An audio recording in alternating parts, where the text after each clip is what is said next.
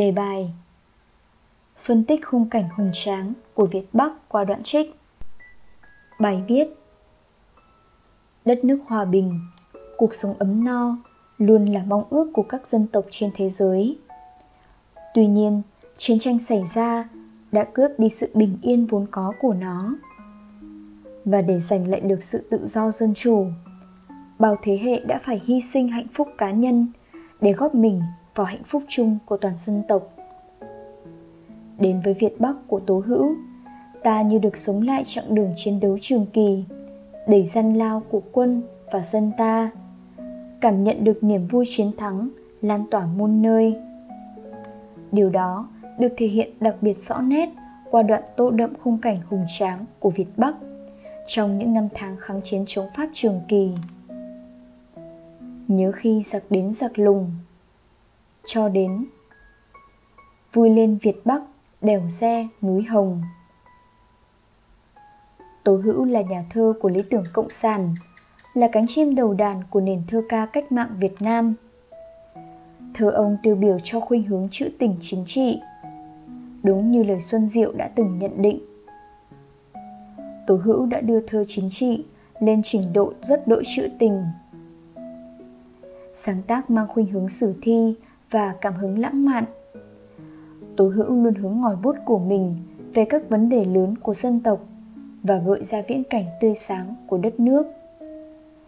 Việt Bắc được trích từ tập thơ cùng tên. Không phải vô cớ mà tác giả lấy tên Việt Bắc để đặt tên cho toàn tập thơ của mình. Đó là bởi vì gần như ông đã khái quát được chặng đường của đất nước trong thời kỳ kháng chiến chống Pháp oai hùng của dân tộc. Những ngày tháng ấy, nhân dân ta phải chịu vô vàn những khó khăn, gian khổ và kết thúc bằng chiến thắng Điện Biên Phủ vang dậy núi sông vào tháng 7 năm 1954. Sau đó vào tháng 10, cơ quan chính phủ phải rời nơi này để về thủ đô Hà Nội. Và từ lúc ấy đã có bao cuộc chia ly đã xảy ra giữa kẻ ở, người đi, cán bộ với nhân dân và đặc biệt là cuộc chia tay trong mỗi con người. Điều ấy đã gợi cho ông bao cảm xúc để viết và như muốn thể hiện rằng chia tay nhưng không chia lòng. Chia tay bao giờ cũng để lại trong lòng mỗi người những nỗi niềm khó tả. Bởi để đến với được chiến thắng, với nền độc lập, tự do của dân tộc là một hành trình không hề dễ dàng, là bao sương máu của biết bao thế hệ cha ông đã trút xuống. Và cuối cùng, thắng lợi cũng đã về tay những con người kiên trung, bất khuất và không chịu khuất phục như đồng bào ta. Ở những khổ đầu của bài thơ, Tố Hữu đã tái hiện lại nỗi niềm trong lòng kẻ ở, người đi. Và từ đó, bao hồi ức đẹp, kỷ niệm về kháng chiến ùa về, níu chân người đi. Và đến đoạn thơ trên, không khí khi sung trận của dân tộc ta và những niềm vui chiến thắng như lại quay trở về thêm một lần nữa. Trong dòng hồi ức về Việt Bắc, những ngày đều kháng chiến khi bị quân thủ tàn phá được tố hữu tái hiện một cách hào hùng qua sự chung sức đồng lòng của quân và dân ta nhớ khi giặc đến giặc lùng rừng cây núi đá ta cùng đánh tây núi xăng thành lũy sắt dày rừng che bộ đội rừng vây quân thù mênh mông bốn mặt sương mù, đất trời ta cả chiến khu một lòng. Trong bài thơ việt bắc, tố hữu đã nhiều lần nhắc đến đại từ ta. Nhưng so với đoạn thơ trước, đại từ ta thường xuất hiện cùng đại từ mình để tạo nên một âm điệu trữ tình, ngọt ngào. Thì đoạn thơ này, đại từ ta xuất hiện nhưng mang nghĩa bao hàm là chúng ta, là dân tộc, là đất nước vì thế nó mang âm điệu sử thi hào hùng không chỉ dừng lại ở đó nhà thơ còn sử dụng biện pháp nhân hóa đã khiến cho thiên nhiên núi rừng như hòa vào cùng với người để tạo nên một khối sức mạnh đánh đuổi quân xâm lược. Nhờ thế mà rừng cây không còn là hình tượng thiên nhiên vô tri, nó hiện lên vô cùng sống động, thể hiện tình cảm gắn bó, sự đoàn kết, đồng lòng của con người Việt Bắc đối với thiên nhiên. Trong những ngày đầu kháng chiến gian khổ của giai đoạn cầm cự, bộ đội phải dựa vào dân, dựa vào núi rừng Việt Bắc để đánh địch. Đẹp biết bao trước giờ khắc quyết định của lịch sử, không chỉ nhân dân mà cả núi rừng cũng đều vùng lên, cùng chung sức đánh Tây. Bằng biện pháp nhân hóa, núi vươn lên, hóa mình thành lũy sắt dày. Rừng giang tay, trở che cho bộ đội. Rừng xài cánh, bao vây quân thù. Tất cả đã sát cánh, tạo thành ba mũi giáp tấn công. Trong phút chốc, con người, rừng núi, trên dưới một lòng cùng đánh đuổi quân thù. Tố hữu thực sự đã thổi hồn vào thiên nhiên Việt Bắc, khiến cho mỗi cánh rừng, ngọn núi trở thành người đồng đội với cách mạng trong cuộc kháng chiến trường kỳ của dân tộc. Sức mạnh của thiên nhiên hòa quyện với sức mạnh của con người đã tạo thành sức mạnh của cả dân tộc, của cả thời đại. Với sự đồng lòng, đồng sức, tất cả tạo thành một khối đại đoàn kết vững chắc. Việt Bắc sẽ vượt qua mọi khó khăn, thách thức. Mênh mông bốn mặt sương mù, đất trời ta cả, chiến khu một lòng. Với hình ảnh chọn lọc, mênh mông bốn mặt sương mù, chiến khu mang nét đặc trưng rộng lớn, đồng thời thể hiện sự phát triển của cuộc kháng chiến. Chiến khu giải phóng được mở rộng hơn. Cùng với cụm từ đất trời ta khẳng định quyền làm chủ vùng giải phóng và sự tương phản mênh mông bốn mặt và chiến khu một lòng cả vũ trụ núi rừng việt bắc giờ đây đang cùng nhìn về một hướng đang hướng về cuộc chiến đấu hướng về sứ mệnh bảo vệ quê hương đất nước. Thầm thể hiện tinh thần đoàn kết của dân tộc trong cuộc kháng chiến chống pháp. Sau những chuỗi ngày tăm tối, đến khi thế và lực đã đủ mạnh, là lúc chúng ta tổng tiến công, mang về những chiến thắng hào hùng. Sức mạnh của khối đại đoàn kết dân tộc đã làm nên những chiến công vang dội, và đó chính là sự hùng tráng toát lên qua các trận địa phủ rộng ai về, ai có nhớ không?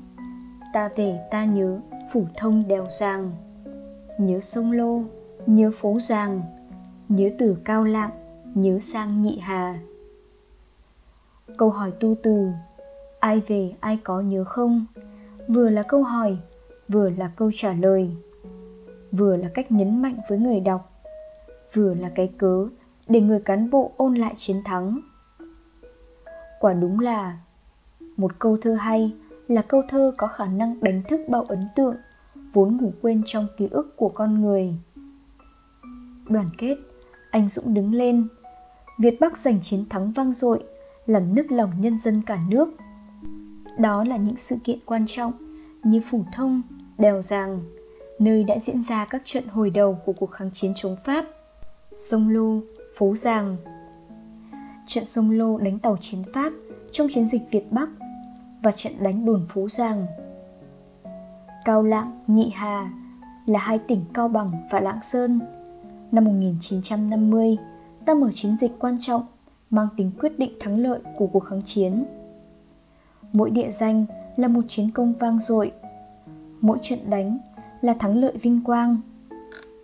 Cách gợi nhắc thông điệp qua biện pháp liệt kê các địa danh thật xúc động. Người đi đều trực tiếp đóng góp sức mình vào từng trận đánh đó. Nhịp thơ ngắn kết hợp cùng các điệp từ nhớ. Tố hữu đã gợi tả khí thế chiến thắng, nối tiếp chiến thắng. Giọng thơ tràn đầy niềm tự hào và kiêu hãnh. Và cuối cùng, khép lại bằng dấu ba chấm, như muốn nói. Lời thơ dừng, nhưng âm hưởng chiến thắng còn vang mãi, nối dài bất tận, làm ta không khỏi bùi ngùi, sao xuyến. Tự hào làm sao, mỗi khi nhắc về khung cảnh đầy khí thế sụp sôi. Với cảnh đoàn quân ra trận, những đường việt bắc của ta đêm đêm rầm rập như là đất rung. Quân đi điệp điệp trùng trùng, ánh sao đầu súng, bạn cùng mũ nan. Dân công đò đuốc từng đoàn, bước chân nát đá, muôn tàn lửa bay. Nghìn đêm thăm thẳm sương dày, đèn pha bật sáng như ngày mai lên một không khí ra trận thật sôi nổi hăng hái đầy hào hùng lan tỏa cả vùng đất trời. Những đường Việt Bắc ấy không chỉ đơn thuần là những con đường người lính phải đi qua, mà chính là con đường cách mạng của cả dân tộc. Với khát vọng làm chủ, muốn giành lại tự do, với quyết tâm ngày càng lớn khi tác giả sử dụng cụm từ của ta. Không khí đầy nhiệt huyết đó còn xảy ra với tần số lặp lại, với từ đêm đêm, một khung cảnh thường trực của dân và lính. Cách sử dụng từ láy rầm rập và động từ mạnh dung càng cho thấy tinh thần mạnh mẽ và đầy hào khí. Đội quân lên đường ra tiền tuyến rất đông, họ nối tiếp nhau qua cách miêu tả đoàn quân đi điệp điệp, trùng trùng. Gắn liền với hình ảnh khi họ ra trận. Chính những vật bất ly thân như mũ, súng, quân tư trang. Có thể nói, mũ nan là một vật dụng vô cùng gần gũi, gắn bó mật thiết với người lính. Hình ảnh ngôi sao treo trên đầu súng khiến ta nhận ra lý tưởng chiến đấu cao đẹp của họ. Chiến đấu vì dân, vì nước, với quyết tâm đánh thắng quân thù của người dân lao động. Cuộc kháng chiến trường kỳ gian khổ không chỉ có những người lính cầm súng, mà còn có sự đóng góp không nhỏ của những người dân. Họ là dân công, hiện lên trong nỗi nhớ của người đi với hình ảnh đỏ đuốc từng đoàn, bước chân nát đá, muôn tàn lửa bay. Ban ngày, họ cần cù lao động. Đêm về, từng đoàn người với ngọn đuốc đỏ trong tay, lên đường để tiếp lửa cho tiền tuyến bước chân mạnh mẽ đầy khí thế, với những tàn lửa bay trong không trung, được miêu tả bằng bút pháp lãng mạn, kết hợp với phóng đại. Ta hiểu như chính bước chân ấy làm tung tàn lửa. Dù sự gian lao như thế ấy, nhưng rồi với niềm tin vào lý tưởng cách mạng, họ luôn mong về một ngày mai tươi sáng, bất chấp hiện thực. Nhìn đêm thăm thẳm sương dày, đèn pha bật sáng như ngày mai lên. Kháng chiến trường kỳ, thử thách muôn nơi, nhưng quân và dân ta đã vượt lên tất cả để tiến về phía trước, cùng nhau tận hưởng niềm vui chiến thắng. Tin vui chiến thắng trăm miền, hòa bình tây bắc, điện biên vui về. Vui từ đồng tháp an khê, vui lên việt bắc, đèo re núi hồng. Niềm vui ấy lan tỏa khắp trăm miền với các từ chỉ mức độ lan tỏa. Như về, từ, lên, làm hiện lên không gian chiến thắng bao phủ. Từ đông sang tây, từ nam chí bắc. Cả nước cùng hòa chung một niềm tự hào. Cuộc kháng chiến đã khép lại bằng chiến thắng điện biên phủ. Đó là thiên sử vàng của dân tộc. Khi rời xa việt bắc, sau 15 năm gắn bó, bao kỷ niệm vui buồn có nhau nhưng những ngày tháng cùng nhau chiến đấu, cùng nhau tận hưởng niềm vui thắng lợi với những trận đánh đi vào lịch sử ngày ấy, hẳn sẽ khắc in mãi trong trái tim của mỗi con người, dù qua bao thế hệ. Việt bắc là đỉnh thơ cao nhất mà tố hữu bước lên, là khúc hùng ca và là khúc tình ca về cách mạng, về cuộc kháng chiến oai hùng của dân tộc, cũng như của toàn quân và dân ta riêng ở đoạn thơ này cũng đã thể hiện được phong cách nghệ thuật của tố hữu.